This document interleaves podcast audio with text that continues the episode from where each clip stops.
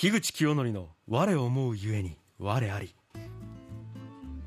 まあ今日もいい声ではい。タイトルを言ってますけれどもそうなんです。経営者で日本一のポッドキャスターの樋口さんが今思うことを語ります。それでは、えー今日のお話を始めていきたいと思うんですけどもはい。さやさんはい。焼肉好きですか？大好き。あ そうですか。大好きです。焼肉が嫌いな人ってこの世にほぼいないと思うんですよ。まあ私は今のところ出会ったことがありませんね。あのえちょっとちょっと聞いていいですか？ええ。焼肉いいじゃないですか、うん。何を頼みます？絶対頼むもの、はい。順番ではなくて。あじゃあじゃあ順番でいいですよ。はい。私ごめんなさい。順番にね、こだわりはないんですよ、はい。はい何でもいいですよ。絶対外したくないのは、はい。カルビ。あはい行きますね。はい、はい。あとまああって嬉しいのは、タン塩。はいはい単塩。以上あマジっすか？私カルビをひたすら食べたいタイプですね、えあれですか？サラダとかは？あいやお肉食べたいです、キムチは？まあ、あれば嬉しいです。えー、えあ飲み物は？飲み物はそうですね、まああればえ？ジンジャーエールとか。そのあたりが。マジっすか？絶対生みたいな感じでもなく。はい。あへえ梅酒のソーダ割りあたりが好きです。あマジっすか？えそれはいみんなと言ってもそういう頼み方するんですか？はい。へえ。私は私の道を行くので。これいいですよさやさん。あそうですか。はい。ということで、はい。じゃあちょっと今日のテーマ先に発表しちゃいますね、はい。えー今日のテーマこちら。当たり前を疑えなんすよ。はいはいあでもさやさんこれいいですよ。僕、ん。あの意外でしたはい。あのじゃあちょっとまず僕の話をすると、ええ。あのズボンを買いに行ったんですよ、はい。服屋に、はいまあ、ちょっとパンツと言わずにズボンって言いますよ僕、ええ。あのパンツだとトランクス的なやつとあれですかあーはいはい。ボクサーパンツなのかみたいな。あズボンを買いに行ったんですけど、はいあのあれ裾の調整あるじゃないですか、ええで20分ぐらいって言われたんですよ、うん。でちょっと遠くだったんでなんうん。か出先でちょうど、あ時間あるから買おうみたいな感じだったんで、うん。はい遠くやったんで。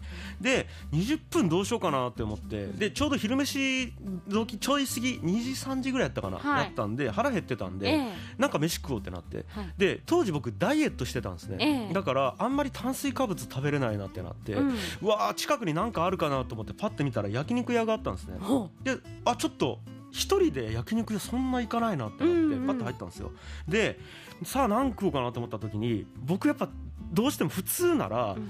まずなんか、えー、と車運転してなかったら生頼むんですね。ええ。でもし運運転してるんだったらやっぱウーロン茶とかまあまあもしかしたらジンジャーエールとか頼んで、はい。でその後やっぱ単塩頼むんですよ。はいはい。一緒で、えまずはその、えー網が汚れにくい端子を頼んで、うん。で一応野菜取っとくかつ野菜セット頼んで、はい。でまあ一応カルビも一応言っときますよね、はい。でカルビだけやとあれなんでロースとかもちょっと足して、はい。で鶏豚ホルモンあたりも一応入れといてでキムチを一応いくみたいな感じするんですよ。はい。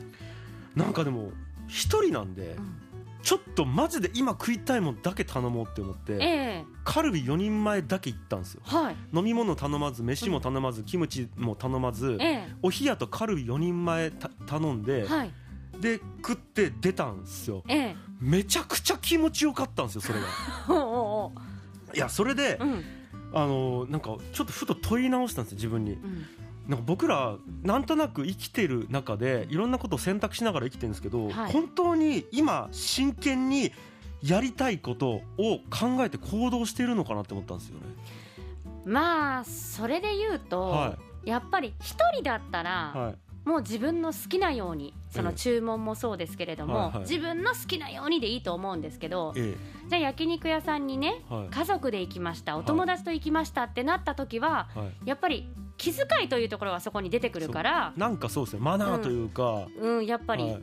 だから自分の好きなカルビだけとか、はいはいはい。もうご飯は頼まないでとかはうん。やっぱりないんじゃないですか？なんか一応そのローカルルールみたいなのがありますよね。ローカルじゃないのかな？文化によるものというか。うん。で大体やっぱり僕がさっき言ったような順番が多いというかええ。スタンダードとされていて、まあそうですね。そうじゃなかったらおいおいカルビだけ買いってなるし。まあね。で焼肉屋行って飲み物頼まないとかも、うん。いやおいおいってなるじゃないですか、えでもなんかもうそれ本当に自分の欲求に従ってるのかな？みたいな感じで、えうん結構こんなことめっちゃあるぞっていろいろ考えたんですよ。はい。で例えばですけどじゃあラーメン屋行ったら博多ラーメンやったら、うん。え福岡出身の人間としてバリ方か肩をいっちゃうみたいな、こんなんて本当に今日肩食いたいかどうかを考えてないんですよ。入ったら反射でバリカタっていっちゃうみたいな。そう、はい。いやそこはそうですか？あマジっすか？でうん。特にうん。なんかわかんないです。これ男だからっていうのもあるかもしれないですけど、うん。男のくせにん普通とかやわとか頼むなんて軟弱みたいなのがうん。なんかやっぱあったんですね。え全然ない。あいいですねさやさんえいいじゃない。自分の好きなものを頼んでその時の自分の好みに合わせて。あーえそしてすげえな。何？そのそこで普通とかやわとかを頼んで、はい。どう思われるかしらっていらんでしょそんな。ちなみにどう思われるかなは考えてないんですよ、あ思われるかじゃなくて自分が自分を許せるかってこと？え許せるかっていうか、うん。えっと、そもそも許せる許せないの土壌にも立ってないです。はなんとなく入ったら「肩とどうしますか?」って言われてたらうん「肩かバリカタ」って言ってるんですよ。もうなんか反射。そこに思考してないです。反射で。うん。で、えっと、例えばじゃあカレー食べに行ったら、うん。えっと、机の上に福神漬けやったらもう反射で入れるし。うん。でなんとなく、えっと、ラーメン一杯食ったら替え玉するしなんとなくううどんがあったらネギ入れるしうん。なんとなく飯食い終わったらとりあえずタバコ一本あ僕今吸吸ってないですけど、うん。吸ってる時はなんとなく吸うんですよ。うん。なんかこれってチェックしてないんですよ。心で。わかりますかねこの感じ、まあそれはもう樋口さんの中でそれがルーティーンになっていたからでしょうまさにね。ルーティンになってる。習慣でやってるんですよ、えでその習慣って何かっていうと、えうん。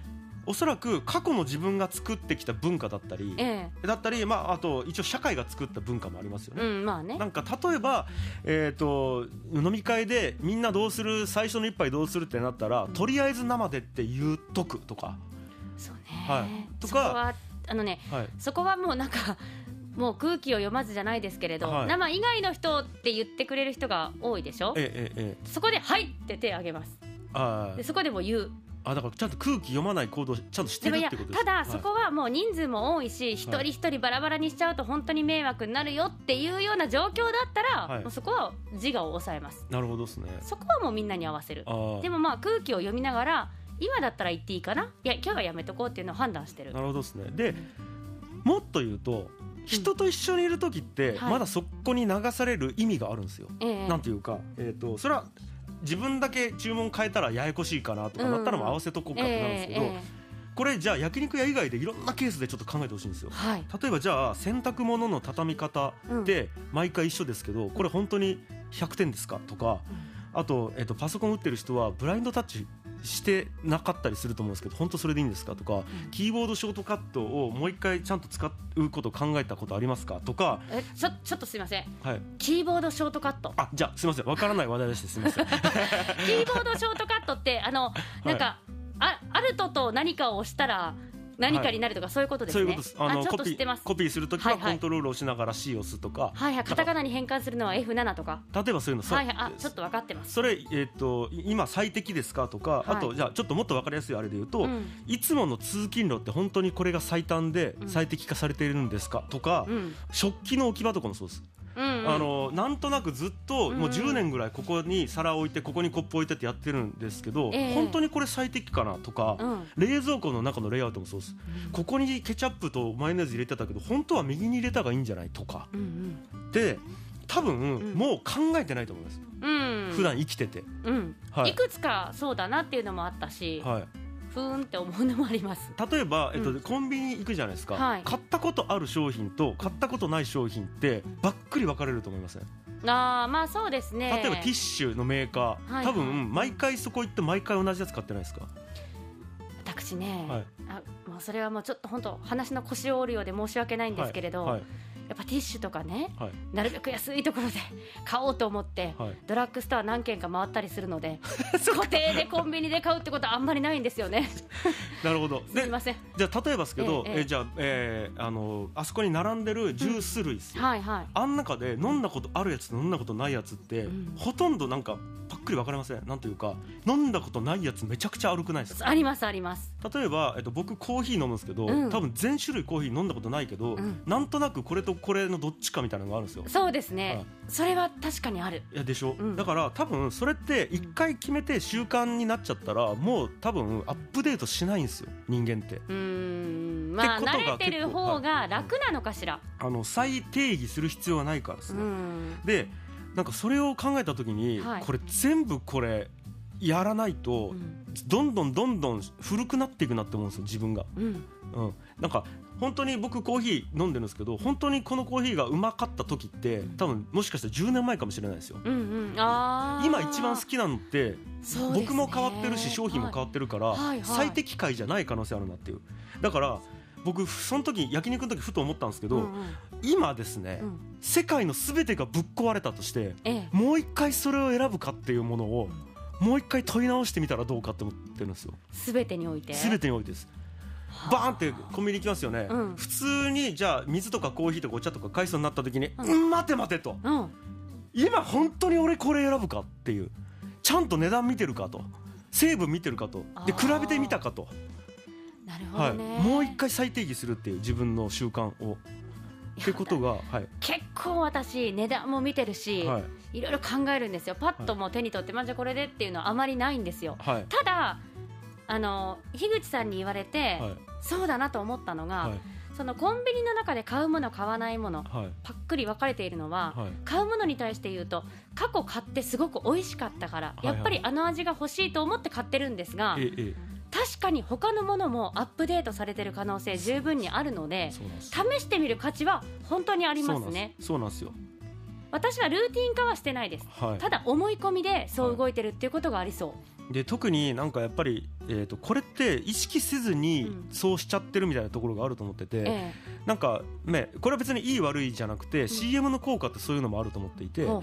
なんか、えー、と知ってるメーカーと知らないメーカーだったら、なんとなく知ってるメーカーとか好きなメーカーをまず買っちゃって。安心感っていうのがそこに生まれますからでねでそれでよかったら別に変える必要がないんですよ。ああそうですね。だからずっと現状維持してうん。これが10年20年ずっと続いてるみたいなことがあると思うんですね。でこれ、えー、とちなみにいいとか悪いとかではないです。はい。僕が言いたいのは、うん。人間ってそういう生き物だよねっていう話をしてるんですよね。うん。であのなんか今僕習慣のデメリットばっかり言いましたけどはい。僕もちろん習慣化するメリットってめちゃくちゃあると思ってるんですよ。例えば？えそれって要は一回一回検証する必要がないじゃないですか、習慣化しておけば、うんええまあね。はい、あの食器だって毎回ここに置くって決めとけばもうずっとそこに置けばいいから、うん。本当にここがいい最適かみたいなことであ脳みそを使う必要がないから、うん。えー、と省略化できるんですよ。思考のエネルギーを省略化できるっていうメリットありますと、うんうん。でだからなんかイメージとしてはあのまあはるか昔数学って知ってます？えっとうん知ってます。あるじゃないですか。あなんか公式ってあるじゃないですか。えっと知ってます。あ違うななんかあるじゃないですか。あります。あれって公式が実はこういう意味ですよって1回教わるけど、うん。もう2回目以降ってその公式が何なのか知らなくてもはい。この時はこれ使えばいいっていうのを暗記して、あと文字入れるだけで解けるじゃないですか。えあれって毎回毎回同じ計算をしないでも最終的にできた公式をうん。ただ数字入れるだけでいいから楽っちゃ楽なんですそうですね。僕だから習慣化ってそういう数学の公式使うみたいな楽さがあると思ってるからこれはメリットです。うん。うんなんですけどその公式ってうん。今完璧ですかっていうことを定期的に問い直した方がいいと思っていて、うんうん、だから結局その習慣化することが悪いということは決してないんだけれど、決してない。その習慣がうん。いい習慣なのかはい。あなたに必要な習慣なのか、はいはい。内容を見直す必要はあるよねってことですね。で、えー、とその時良かったとしても、うん。今何年間経った、うん。今はどうなのかっていうのをずっと,、えー、と当たり前自分の中の当たり前を疑う必要があるなと思っていて、ええ。でちょっとこれまで言っていいですか？もう一個言いたいことがあって、うん。あのーこれ仕事とかもそうだと思ってるんですよ。はい。えー、と僕一回10年くらい仕事をしてええ。今悩んでるっていう人かはい。ら相談を受けたことがあって、ええ。これもうどうしたらいいですか樋口さんと。で今精神的に疲れてるんですけど、えー、とどうしたらいいですかって言われた時に、はい。僕やめたらいいんじゃないですかっていうアドバイスしたんですね、うんでしたらまあいろいろ聞いて合理的にそれ言ったんですよ、はい。したらそこで言われたのが、うん。ずっと正解を追い求めてきてると自分は、はい。仕事はこれでいいのかってずっと正解を追い求めてきていて、ええ。もし仕事を変えた時に正解じゃなかったら怖いって言われたんですよ。その変えた先の仕事が自分にとってはい正解じゃなかったら怖いから、うん。なかなかやめて次の仕事できないって言ったんですね、うん。で僕それ言われて思ったのが、うんやめて正解じゃなかったら怖いっていう意見と、うん。やめなくて正解じゃなかったら怖いって、うんうん完全に同じですよってそうでです。すね。確かにね、はい、でもっと言うと、うん。今まで10年やってきて今不満足なんだから、うん。不正解って結果が出てるから そうねって思ったんですね。きっとでもその人は不正解って今答えが出ているけれど、ええええ全部のパーツを変えなくても、はい。今揃ってるパーツの一つか二つか変えることでそれがくるっと正解に変わることがないだろうか。そこを探したいっていう状況だったんでしょうね。でおそらくですけどこれって頭では分かってるけど、うん。怖いっていう状況だったんですけど、うんうん。僕思うに本能的に人間って現状維持をするえ生き物だと思っはいてい。て、うんこれって多分理にかなってるんですよ。はい。でなぜかっつうとじゃあ原始時代を想像してほしいんですけど、うん。森を歩いてましたと、ん。赤いキノコと青いキノコありましたと。うん。うーんと思って青いキノコ食ったとするじゃないですか、美味しかったとするじゃないですか、うん。もう赤いキノコ食う必要ないんですよ。賭けですもんね、はい。もしかしたら赤いキノコを食べて命を落とすかもしれない。でたまたま青いキノコ食ったらうまかったらもう青いキノコばっかり食い続けた方がいいじゃないですか。そうですね。これって人間がまだ文化っていうものを手に入れる前の、えいえっと、本能的に生きてる生き物としてはとても正解だと思うんですけど、え今見てくださいと。いろんな先人たちが答えを出していて、うん。で立地的に考えるようになっていてうん。科学の力で未来を予測できるようになってるじゃないえですか、うんうん。この時に、はい。えー、と現状維持機能をずっと使ってるって人間アップデートできてないぞって思ってるわけですよ。実はその現状維持って言いながら、い。ずーっと徐々に徐々に後退してるってことよね、そしたら。そう。そうですそうです、ね、変えれてないから。そういうことですよね。今って必ずトライアンドエラーを繰り返した方が、うん。まあいい確率が高いような時代に僕らは生きているのに、ええ。だってリスクヘッジ機能を社会が提示してくれているわけだから、はいはなんかめちゃくちゃ失敗してもなんか立ち直れる方法ってうん社会が用意してくれてるじゃないですか、うん。例えば仕事だったらそうです、うん。失業しても失業保険が出たりとか、うん。全部じゃあ職を失って収入なくなっても、うん。まあ、最悪生活保護っていう一応リスクヘッジ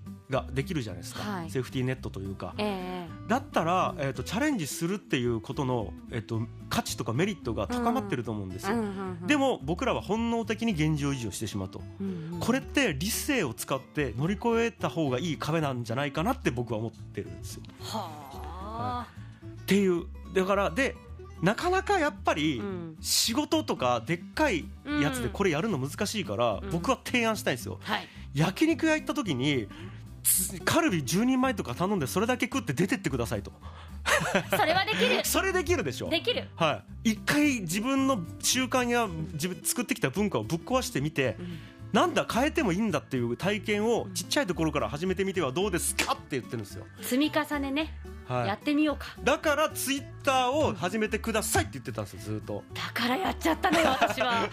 ついに、はいついに私も扉を開きましたが。